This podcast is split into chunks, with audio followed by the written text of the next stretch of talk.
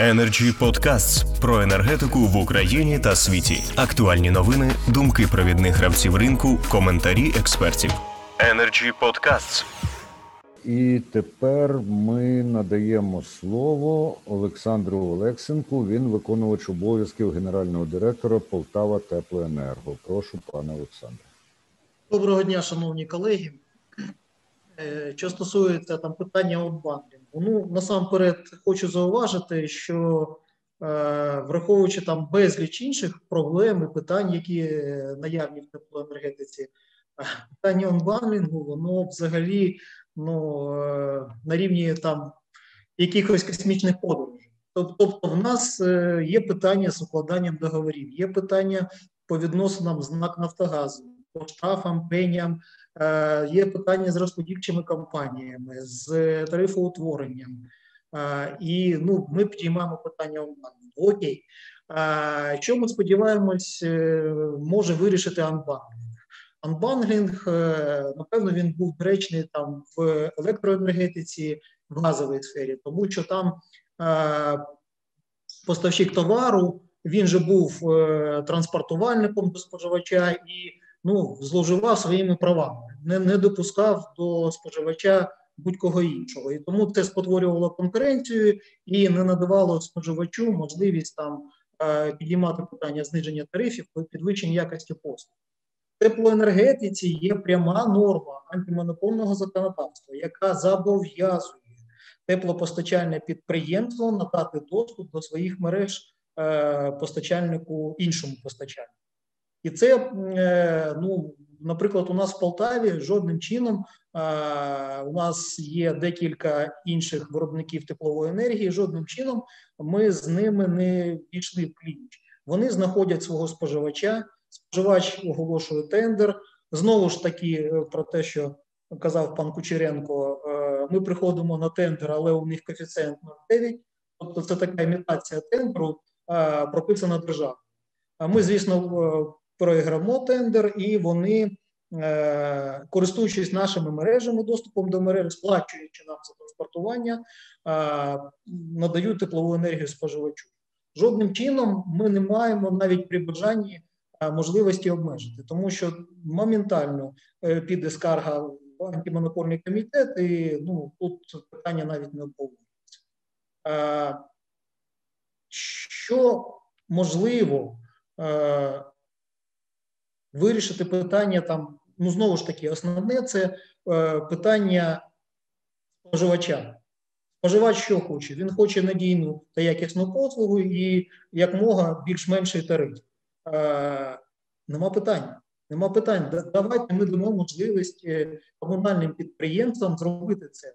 Е, я впевнений, кажу за наше підприємство, впевнений за наших колег. Е, всі підприємства зацікавлені в зменшенні вартості теплової енергії, е, в підвищенні надійності, якості, але на жаль, е, діюче законодавче поле не дає можливості цього робити. Е, от, наприклад, всі тарифи, які регулює Національна комісія та інші для населення, вони зараз це ті тарифи, які були встановлені у 2018 році. Ми розуміємо, що вони не покривають відсотків на 20-30 е, фактичні видатки підприємств. Ми розуміємо, що е, ми зараз в газовому рабстві у НАК «Нафтогаз України. Ми не маємо можливості відійти від НАК Нафтогазу, тому що є різниця в тарифах, є нескомпенсовані тарифами перехідні моменти по, по газу, є паралельно поряд цим нарахування пенів і штрафів блокування рахунків, е, і також вимивання коштів не на розрахунки за газ, а на погашення тих пенів і штрафів, які виникли на звини підприємства. Манбанлінг, окей, ну давайте ми зробимо там замість одного підприємства три. Е, приймемо директора, штат, там додатково е, навантаження зробимо фінансово на споживача, додатково обтяжимо споживача ще додатковими там платіжками, нарахуваннями. Зараз він отримує одну платіжку, буде отримувати від виробника теплової енергії, від транспортувальника, від постачальника. Нема питань. Але ж, ну і з точки зору законодавства, тарифи в Україні вони є регульованими, немає інших тарифів. Що Національна комісія, що місцеві органи самоврядування тарифи встановлюють за методом витрати плюс. І все. Доки у нас не буде насамперед, на наш погляд, треба рухатися в напрямку прийняття стимулюючого тарифового утворення. І оце якраз є внутрішня конкуренція. Вона виправлена е, там європейським досвідом та іншим. Вона веде до зниження витрат. Вона дає можливість підприємствам залучати кошти, здійснювати заходи щодо е, покращення якості, зниження собівартості, тарифів інше, інше, інше, інше. Е, до речі, я можу помилятися. Е, ну, наш досвід е, вивчення скандинавського досвіду, європейського досвіду в теплоенергетиці, ну, в тих містах, де ми були, нема анбандлінгу по виробництву, транспортуванню та іншому. Так, там є можливість постачати теплову енергію іншому там виробнику і все, але ж ну знову ж таки Е, мушу повторитися, в Україні я не бачу жодних проблем. Там в Польщі є певні елементи, а там дійсно немає. Угу. Ну, знову ж таки, чи є приклад там Польщі для нас е, переважним е, на прикладі той же Данії, чи Швеції, чи там інших е, скандинавських країн?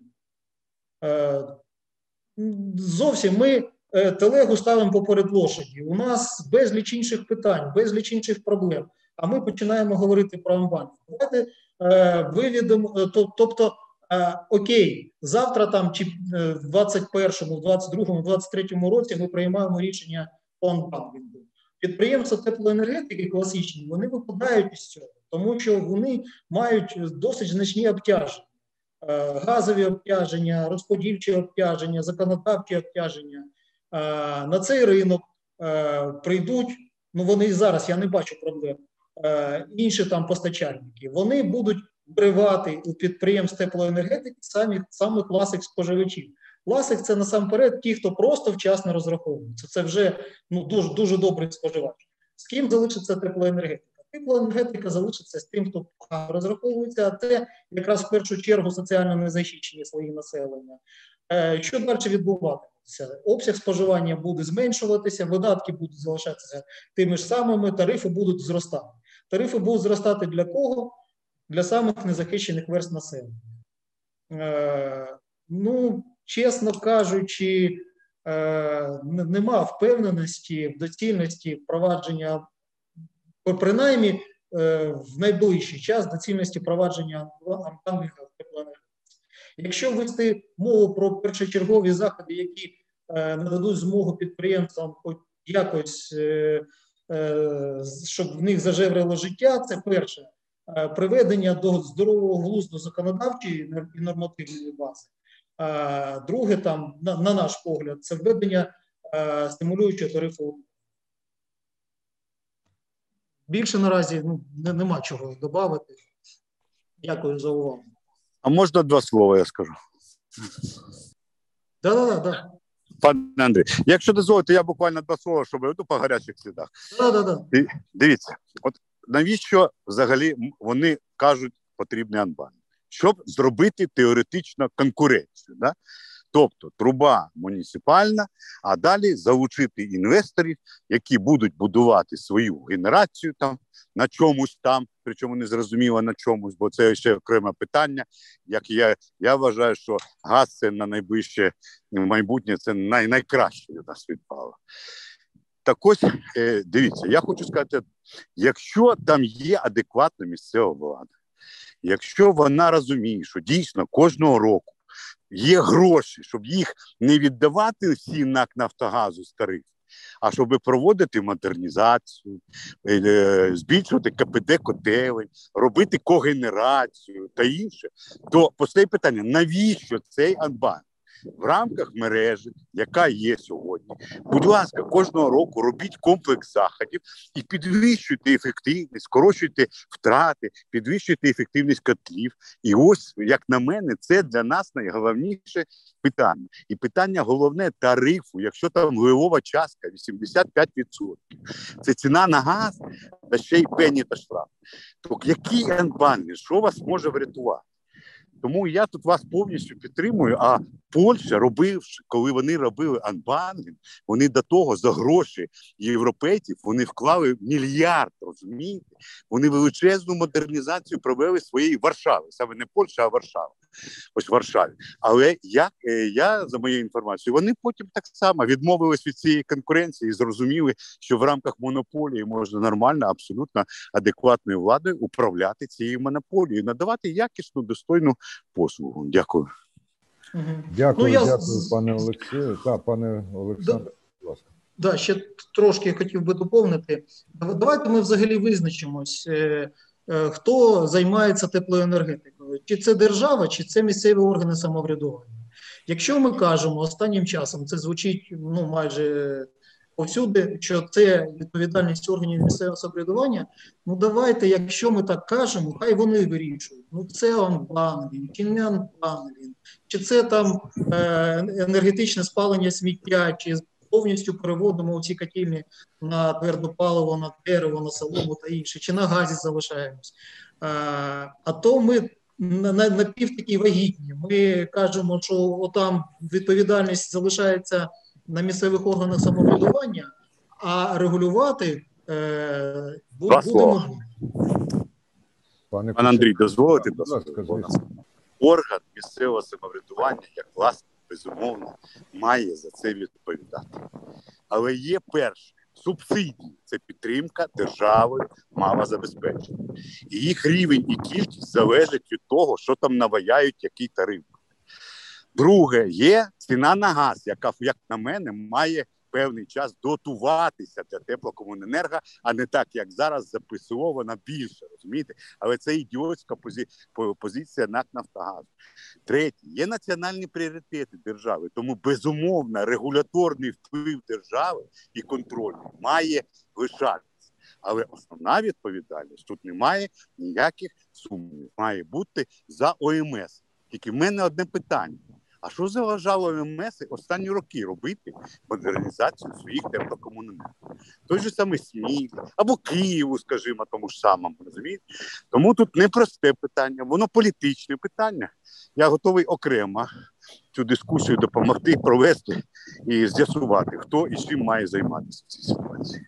Я певен, що в такій дискусії пан Кучеренко не просто готовий допомогти провести, а ще й задавати метон. Сто відсотків. Не сумніваюсь. Дякую. Насправді Дякую. суперечності, суперечності у тому, що е, казав пан Олексенко і пан Кучеренко, нема. Просто вони звертають увагу кожен на певний аспект цієї однієї проблеми. Energy Club. Пряма комунікація енергії.